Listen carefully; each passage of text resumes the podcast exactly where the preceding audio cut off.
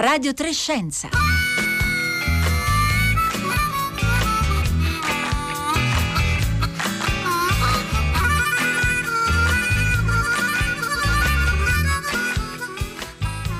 Buongiorno, buongiorno a tutti, bentornati a Radio Trescenza da Roberta Fulci.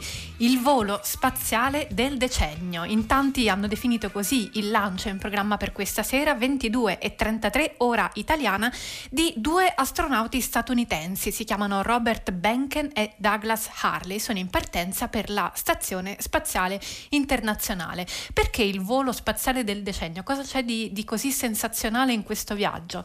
È un po' come l'inizio di una nuova era perché per la prima volta nella storia i due astronauti viaggeranno con un veicolo privato. Quindi non più lo shuttle della NASA che come ricorderete fu dismesso ormai quasi dieci anni fa, era il 2011, non la Soyuz, la, la navicella russa che da allora fa la spola tra la Terra e la stazione spaziale come unico mezzo a disposizione degli astronauti di tutto il mondo, questa volta si torna quindi a volare con un mezzo americano, americano ma non più costruito dalla NASA. Il veicolo si chiama Crew Dragon, sarà lanciato attraverso un razzo Falcon 9. Sia la navicella che il razzo sono creature di SpaceX, l'azienda del celebre imprenditore statunitense Elon Musk. C'è una certa concitazione, sarà una partenza che inav- inevitabilmente insomma, risente della pandemia, dell'impossibilità di assistere di persona, però si potrà naturalmente seguire eh, tutti i passaggi del decollo online e nonostante la, la, la, la minore eh, partecipazione dovuta alla pandemia c'è comunque una grande concitazione sia perché il lancio torna ad avvenire sul suolo statunitense sia perché si tratta del battesimo di SpaceX in una missione spaziale con equipaggio. Di fatto sarà un test. È a tutti gli effetti una prima volta la prima volta che questo tipo di veicolo, un, veic- un veicolo commerciale, è lanciato verso la stazione spaziale con degli esseri umani a bordo. 335 5634 296 il numero a cui potete scrivere via sms e via whatsapp le vostre domande, testimonianze, commenti, dubbi e intanto noi ci affacciamo sul luogo del lancio, la, la storica rampa 39A del Kennedy Space Center in Florida.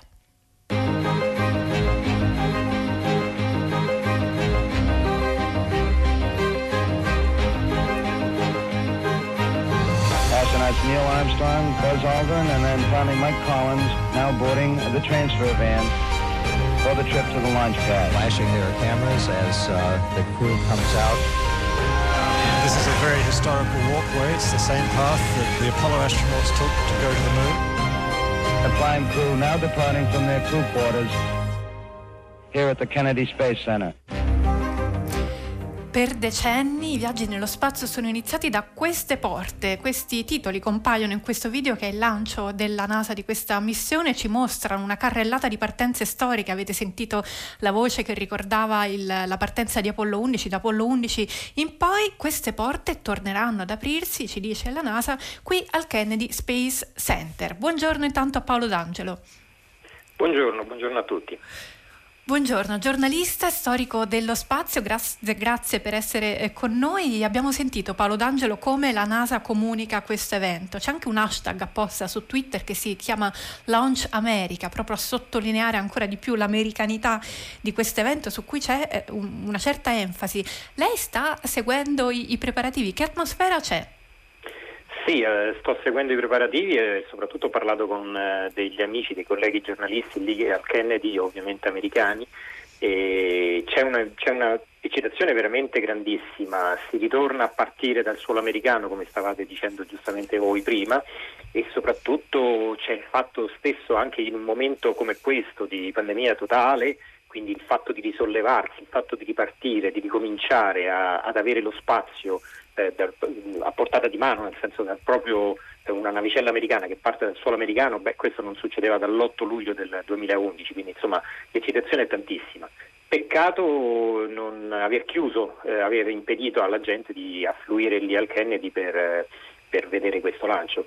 Normalmente ci sono centinaia di migliaia di persone che si assiepano lungo i due fiumi che costeggiano il Kennedy Space Center, il famoso Banana River e l'Indian River, però questa volta insomma, la NASA ha detto che sconsiglia di, di, essere, di andare lì. Ci sarà comunque... Gli stessi astronauti hanno detto insomma, che tutto sommato è la cosa migliore, sono dispiaciuti, ma insomma siamo, sì. eh, siamo costretti a rinunciare alla parte spettacolare dal vivo, diciamo così. Sì, diciamo che però ovviamente con, seguiremo tutti quanti dai social, dalle tv, eh, dalle dirette che ci saranno eh, sicuramente da tante parti eh, per vedere questo lancio. E ci sarà il presidente americano, presidente e vicepresidente americano saranno presenti al lancio, così almeno hanno annunciato. Ecco, questo ci dà un'idea insomma, di quanta aspettativa ci sia per questo momento. Molti parlano proprio di una nuova era. Abbiamo, l'abbiamo già accennati un pochino. Due fattori di novità. Il primo è quello che diceva anche lei, il ritorno a un'autonomia di spostamento da parte della NASA che no, non dovrà più appoggiarsi, se tutto va bene, alla Soyuz. E il secondo è forse la, la novità vera, cioè quella senza precedenti, cioè la NASA si affida a un'azienda, a un veicolo eh, commerciale. E poi devo dire eh, che in realtà anche per noi profani ci sono degli elementi visivi di novità abbastanza evidenti, cioè se guardiamo le immagini che la NASA sta diffondendo per eh, comunicare eh, l'evento di oggi, si vede il design della navicella che appare insomma più essenziale eh, delle, dei, dei veicoli che siamo abituati a vedere, le tute degli astronauti, la NASA tre giorni fa twittava di una prova generale in costume, si esprimeva proprio così dei due astronauti in partenza ce li mostrava vestiti di tutto punto in queste tute che però sono molto agili, sono molto diverse da quelle ingombranti che siamo abituati a vedere. È eh, secondo lei il modo della NASA di comunicare che davvero siamo davanti a una nuova era del volo spaziale? Sì, decisamente è una nuova era il fatto stesso di aver creato delle nuove tute, il fatto stesso che eh, ovviamente SpaceX è una società della, della, di, di, Elon Musk, come avete detto voi, che è il proprietario anche di Tesla. Tesla ha disegnato una macchina speciale apposita eh, per trasportare gli astronauti dall'ONC Building, dall'edificio dove loro fanno la vestizione fino alla rampa di lancio, quindi utilizzeranno anche delle macchine della SpaceX. Sarà un, tutto un lancio marchio SpaceX per cui c'è, c'è, proprio anche una parte commerciale, quindi la, la SpaceX si vende i, i, modelli, si vende i patch, si vende le, gli oggetti, i ricordi che possono essere collegati a questo volo. C'è comunque un'attesa veramente, veramente notevole per questa cosa come stavate dicendo speriamo, speriamo tutto bene perché eh, si parla di, purtroppo di un eh, tempo, maltempo che, che sta imperversando. Ecco, non è detto che, che, il lancio si possa effettivamente fare. Proviamo a dare una cronologia essenziale, minima, di quello che avverrà, cioè che cosa sta sì. accadendo ora, che cosa accadrà nelle prossime ore, quali sono le variabili che potrebbero far decidere di cambiare programma e rimandare il lancio. Ora in questo momento gli astronauti probabilmente stanno ancora dormendo perché sono le 6 di mattina, anche prima di, di, a, a, al Kennedy. E due o tre ore prima saliranno sul, sulla, su questa macchina che li porterà alla rampa, entreranno nella capsula, una cosa abbastanza anomala e la NASA qui ha ha storto un po' il naso, come si suol dire, eh, che l- una volta dentro gli astronauti il, il, razzo verrà caricato di propellente, cosa che generalmente non viene fatto perché insomma è un momento estremamente delicato e anche un po' pericoloso, però sono tutti fiduciosi che tutto vada bene. Il lancio è previsto alle 22, 33 e 35 secondi. In questi giorni sta sta modificando di qualche secondo questo orario proprio in base al fatto del passaggio della Stazione Spaziale Internazionale, quindi l'obiettivo è quello di andarsi a agganciare alla Stazione Spaziale Internazionale che se dovesse essere il lancio questa sera avverrà fra 19 ore, quindi probabilmente domani intorno alle 17 se non ricordo male. Il, um, il lancio un, non ha finestra di lancio, la finestra di lancio significa che hai un tempo, se tu devi partire alle 22.33 hai tempo per altri 7-8 minuti ancora per partire se ci fossero degli inconvenienti oppure un maltempo o qualche cosa che sta succedendo, mentre invece questo lancio sarà istantaneo, quindi o si parte in quel momento o si rinvia tutto. Il rinvio è previsto per sabato o un'altra finestra, un'altra finestra. un altro rinvio potrebbe essere quello a domenica prossima. Tutto dipende dal tempo. E so che il tempo stiamo al 60% go, ma 40% no go. Eh, insomma, quindi quasi, quasi 50 e 50, bisognerà un po' vedere come si evolve sì, la situazione. C'è un piccolo particolare, aggiungo, eh, il maltempo purtroppo è previsto anche al largo della Florida dove ci sarà una chiatta che servirà a recuperare il razzo, il primo stadio del razzo e c'è previsto maltempo anche lungo la costa americana dove ci sono degli aeroporti che servirebbero in caso di aborto di, di, per atterraggio, no di, di aeroporti, di, di posti dove poter atterrare in caso di aborto. Eh, Paolo D'Angelo, ehm, varie volte abbiamo sentito, insomma, in tante occasioni, eh, gli astronauti che a ritorno delle missioni spaziali che descrivevano la Soyuz, la navicella russa, come un mezzo veramente scomodissimo. E come ci, ci dobbiamo immaginare un volo invece su questo nuovo veicolo, la, la, la, Crew Dragon, rispetto alla Soyuz e anche rispetto allo shuttle di dieci anni fa? Insomma, quali sono le, le differenze principali eh, e le condizioni in cui voleranno i due astronauti? Beh, eh, della Soyuz sappiamo benissimo, una, una, capsula sempre stata più o meno simile dal, dal, primo lancio, quello del 1967, quindi parliamo di una capsula che ha 53 anni di vita e che comunque ha fallito pochissime volte. E sicuramente è un ambiente estremamente stretto. Questa è una capsula che può portare fino a 7 per, persone, quindi insomma viaggiare in due su una capsula che ne contiene 7 sicuramente è un, è un viaggio in prima classe. È molto ampia, eh, quindi gli astronauti staranno comodi nell'attesa della, dell'aggancio con la stazione spaziale. Lo shuttle era una tutt'altra macchina, lo shuttle portava anche sette persone ma era suddiviso in due piani, quindi insomma gli astronauti erano veramente molto più comodi rispetto alla, alla, alla, alla Dragon, anche rispetto alla Soyuz. Però lo shuttle era anche abbastanza eh, delicato nelle fasi di partenza, insomma i sistemi di, di di emergenza non sono mai stati utilizzati, c'è stato un incidente nelle fasi di lancio, eh, ma la situazione di emergenza non si è mai verificata. La capsula Dragon invece può staccare la sua capsula e portare gli astronauti lontano qualora ci fosse qualche problema. Quindi insomma tutto sommato per quanto riguarda la sicurezza la Dragon potrebbe essere quasi migliore. Certo la, lo shuttle era una macchina futuristica, una macchina che ha compiuto 135 missioni, insomma era, era tutt'altra cosa. Insomma. Paolo D'Angelo, io tra poco le chiederò anche di, di, di, aiutarci a ricostruire un ritratto dei due astronauti americani che stanno per partire a bordo eh, per, per, per, la prima volta di un mezzo privato alla volta della Stazione Spaziale Internazionale, ma prima vorrei soffermarmi sulla figura che ha, possiamo dire, ideato eh, tutto ciò, ha, ha permesso che tutto questo avvenisse. Crew Dragon è una creatura di Elon Musk, ci è arrivato proprio all'inizio della puntata un messaggio che diceva, firmato R, puntato, è un privato tecnologico tecnologicamente parlando notevolmente innovativo, sta parlando proprio di, eh, di Elon Musk per le caratteristiche del vettore della capsula. La storia però non sarebbe completa, ci dice R, se non si accennasse anche al tipo di personalità espressa da Elon Musk, del reciproco poi che l'interesse e la creazione della fama popolare nei suoi confronti. Effettivamente stiamo parlando di un personaggio eh, molto particolare, l'imprenditore di Tesla e di SpaceX, celebre, celebrato e anche molto contestato. Allora, per parlare del suo ruolo, ruolo in questa impresa abbiamo invitato Andrea Zanni. Buongiorno. Buongiorno a voi. Andrea Zanni, bibliotecario digitale a MLOL, che è una piattaforma di prestito digitale, oggi è con noi in veste di profondo conoscitore di vita e opere, possiamo dire così, di, di Elon Musk. Noi abbiamo provato, eh, abbiamo mm, parlato tante volte di Elon Musk da questi microfoni in tanti contesti diversi, proprio perché lui è un personaggio molto multiforme. C'è addirittura una playlist su radiotrescienza.rai.it, se andate su raccolte, una, una, una playlist che si intitola intitola proprio Le imprese di Elon Musk, perché ne ha fatte insomma di tutti i colori, trovate eh, la raccolta online. Oggi però ci interessa eh, guardarlo nella prospettiva di questa impresa particolare. SpaceX ha 18 anni di storia e quello di stasera 22.33 ora italiana è il primo lancio spaziale di SpaceX con esseri umani a, a bordo. Allora, Zanni, io le vorrei chiedere di raccontarci questi 18 anni dal punto di vista dell'ideatore Elon Musk. Come ha vissuto questi 18 anni e che ruolo ha avuto nell'arrivare al risultato di stasera?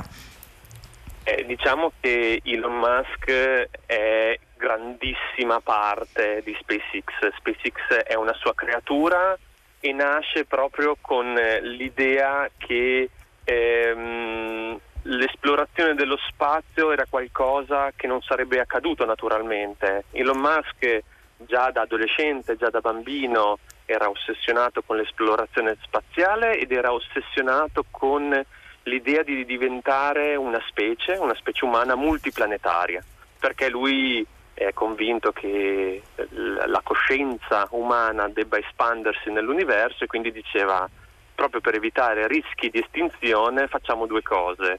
Risol- proviamo a risolvere il climate change, ma giusto come backup cerchiamo di mettere una colonia di umani su Marte. So che sono cose... Un piano B. Esatto, lui lo chiama veramente il piano C, nel senso il piano B è risolvere il climate change e, e quell'altro è quello di eh, avere un backup. E sono cose assolutamente incredibili, però insomma lui è sempre stato una persona molto risoluta e, e quindi ha iniziato a pensare a eh, come fare. Inizialmente lui si chiedeva perché ehm, gli stati non avessero proseguito, insomma, dopo la gloriosa eh, epoca d'oro spaziale degli anni 60 anni 70, poi in realtà sia la NASA ma anche la Russia, insomma, con la fine della guerra fredda hanno raffreddato anche gli sforzi spaziali, tanto che il primo progetto di Musk era quello con, con, i soldi che lui, lui ricevette centinaia di milioni di dollari dopo aver venduto PayPal, era quello di dire portiamo una pianta su Marte, la piantiamo, cioè quindi proprio un razzo che con un robottino che avrebbe piantato una pianta su Marte, lui diceva facciamo una foto, questa foto farà il giro del mondo e ispirerà una nuova generazione di eh, esploratori spaziali. Cioè, quindi l'idea Fa era pensare proprio... tantissimo al film The Martian in cui il protagonista si salva mettendosi a coltivare piantine. Assolutamente, quindi già, già, qui vediamo comunque anche dire, l'attenzione al marketing, in questo senso Musk è uno che ci guarda molto, tanto appunto che eh, come dicevate prima ha, ha messo le macchine, ha messo le nuove tute spaziali, è uno che sta attento anche a questi dettagli. E, ehm, quindi però si è reso conto che era un piano eh, non, non, non, logico, nel senso lui avrebbe potuto riuscire a farlo, ma magari non avrebbe, eh, dire, non avrebbe fatto niente. Quindi ha detto se proprio devo eh, farlo, provo a farlo io. Eh, quindi ha provato a comprare dei razzi, ma nessuno glieli voleva vendere, proprio perché lui era un trentenne multimiliardario americano, no? come tanti start-up pari che che ce l'hanno fatta. Lui proprio racconta n- nella sua biografia non ufficiale di Astrid Vance che eh, andò due o tre volte in Russia e questi qua cercavano di vendergli dei vecchi razzi a 70-80 milioni di dollari, quindi una cifra spropositata veramente. E, e lui dice no, eh, non costano troppo perché non posso farli. E quindi si è, dire, si è ingegnato per cercare di capire come mai ehm, come mai costasse così tanto eh, mandare razzi nello spazio? E si è accorto di due cose. La prima è che non essendo un libero mercato, ma uno, spazio in cui si muovono proprio degli stati, quindi la NASA chiede magari a Boeing o a industrie gigantesche e questi qua fanno praticamente il prezzo che vogliono. Quindi secondo lui c'era spazio per eh, tagliare i costi. Un altro discorso, secondo me il più interessante, è vedere SpaceX come letteralmente la Ryanair dei voli spaziali, cioè l'idea di dire noi tagliamo tutti i costi possibili e uno dei costi maggiori è il fatto che eh, i razzi esplodono, cioè dopo che tu l'hai usato, cioè tu impieghi 40-50 milioni di dollari per costruire un razzo, per lanciare qualcosa e questo razzo esplode. E lui fa l'analogia di dire pensate quanto costerebbe un biglietto aereo se tutte le volte che voi arrivate da una parte l'aereo esplode. No? Quindi, come se fosse eh, usa e getta. Come se fosse usa e getta. E dice questa cosa è assurda. Qual è il principio fisico che impedisce ai razzi di essere riusati? Lui ci ha pensato un po' e ha detto non c'è nessun principio fisico, è solo molto difficile far riatterrare un razzo. E da lì l'idea dei razzi riusabili. Musk è uno che ama pensare, ama dire di, di, di, di, ragiona in, secondo principi primi, quindi se qualcosa non è fisicamente impossibile vuol dire che è fisicamente possibile, quindi vuol dire che con abbastanza lavoro, abbastanza risorse e abbastanza talento ingegneristico si può fare. E questo, come dire, è un po' la forza dietro SpaceX eh, che, oggi, eh... oggi, infatti, eh, scusi Zanni se, se, la interrompo, solo per sottolineare che eh, a questo punto la famiglia dei razzi di Elon Musk, i Falcon, hanno eh, all'attivo oltre 80 missioni che sono andate bene e 50 atterraggi, però non è andato proprio sempre tutto bene, cioè, eh, questo lancio in particolare sono un paio d'anni che viene cambiato, rimandato, riprogrammato, insomma lui ha anche dimostrato una grandissima ostinazione nel perseguire un obiettivo che in certi momenti è sembrato anche molto molto lontano. Assolutamente sì, soprattutto all'inizio. Eh, proviamo a pensare che eh, giusto cioè anche per, per capire cosa, cosa, è riuscito a fare nel bene e nel male, è lui aveva circa 100 milioni di dollari che però nell'ambito aerospaziale, che sembrano tanti soldi, ma nell'ambito aerospaziale sono veramente poco. Cioè, lui è iniziato con pochissimi, pochissimi dipendenti, poi dopo sono aumentati e nel 2002 e poi ha, lui ha detto io ho soldi per 3-4 lanci, dipende come vanno le cose. E i primi tre lanci sono falliti. Cioè, quindi lui nel 2006 ha partito il primo razzo è esploso, nel 2007 è esploso, nel 2008 è esploso il terzo lancio, quindi loro avevano i soldi solo per il quarto lancio. Se fosse esploso anche quello, eh, SpaceX sarebbe dire, fallita e non saremmo arrivati a questo momento. Insomma, la storia sarebbe... E oggi non saremmo, no, no, non staremmo parlando sarebbe... di questo. Assolutamente, anzi sarebbe stato un caso assurdo, come un, cioè, un imprenditore che butta via un centinaio di milioni di dollari e, perché e la, l'azienda sarebbe fallita. Caso vuole che il lancio è andato bene. Prego, prego, prego, prego, sì, certo. Allora, eh, naturalmente eh, l'abbiamo detto, si tratta di un test, quindi quei tentativi, il quarto lancio finalmente è andato bene, si tratta di vedere, insomma, adesso eh, che cosa accadrà. Allora, Paolo D'Angelo, per questo torniamo a, all'oggi, al presente. Ci racconta chi sono i due astronauti che stasera decolleranno e con, con, che, che, con che, criteri sono stati scelti proprio loro due? Beh, eh, sono stati scelti con di essere astronauti esperti, nel senso che hanno tutte e due, due lanci, eh, due missioni shuttle sulle spalle. Eh, Doug Harley, che viene definito il Spacecraft Commander, eh, ha 54 anni e Bob Benken ne ha 50. Cosa curiosa, sono stati tutti e due selezionati nel 2000 per la, la selezione numero 18 della NASA ma la cosa altrettanto curiosa è che eh, sono tutte e due sposati con altre due colleghe, tutte, tutte e quattro selezionati appunto nel 2000, e quindi Karen Nyberg per Doug Harley e invece eh, Megan MacArthur per Bob Le due donne sono tutte e due oramai ex veterane anche loro della, della NASA, però insomma hanno viaggiato nello spazio anche loro. La cosa curiosa che si può raccontare è del fatto che Doug Harley era il pilota dell'ultima missione dello shuttle, quindi se noi facessimo una lista dei lanci eh, apparirebbe per due volte consecutive il lancio di, di, di un astronauta eh, per Doug Harley. La cosa curiosa è che eh, questa, la SpaceX è in competizione con quella che era la Boeing, con quella che è la Boeing, che ha, suo, invece sta, ha costruito una capsula che si chiama Starliner. L'altra azienda privata che, che ha, privata, ha, esatto. propone, si propone come diciamo, collaborazione sì. con, con, la NASA. Che hanno partecipato al bando della NASA e che sono arrivate tutte e due eh, vincitrici.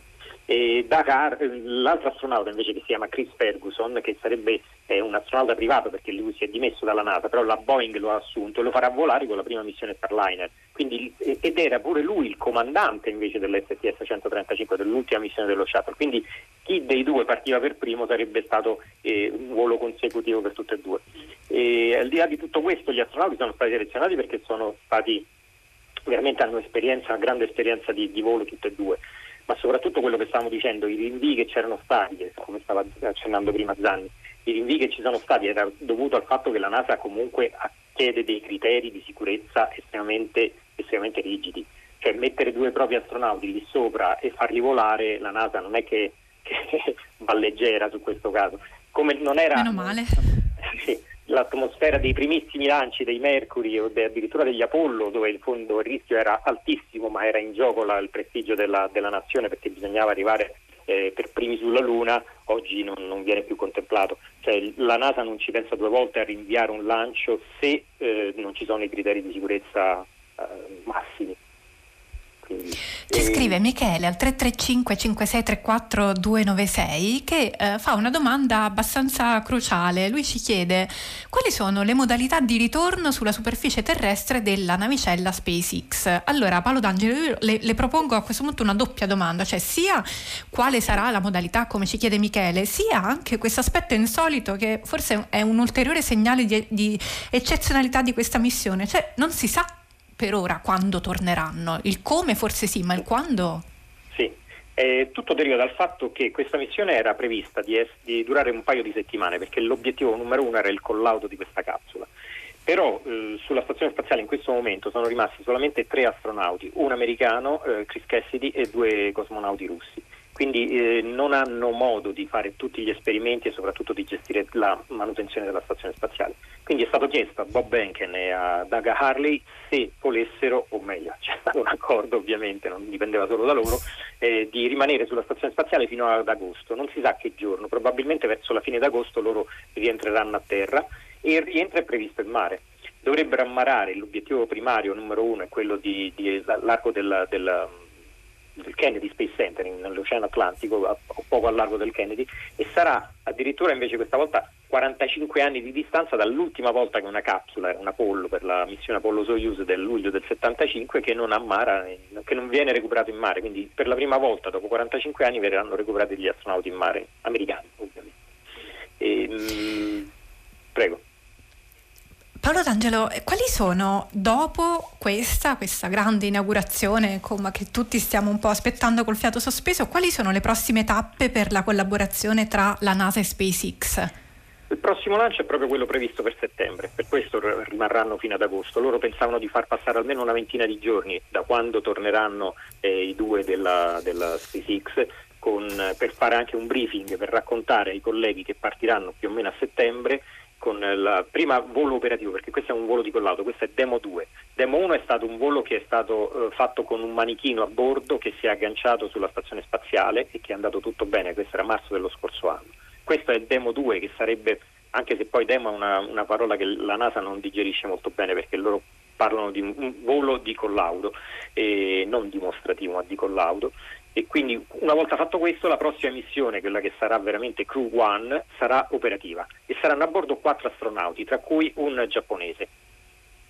Quindi sarà l'inizio di una nuova era. Starliner invece ha avuto purtroppo un incidente eh, nelle, nelle, fasi in maniera automatica, um, ha fatto una missione simile appunto a quella di Demo 1 che si doveva agganciare sulla stazione spaziale, però la capsula non ha funzionato, non ha funzionato il sistema di aggancio, quindi è ritornata a terra e quindi la NASA ha chiesto ulteriori prove per dimostrare la, la, la, ovviamente la capacità e la sicurezza di questa, di questa navicella. Starliner è previsto intorno a febbraio del prossimo anno.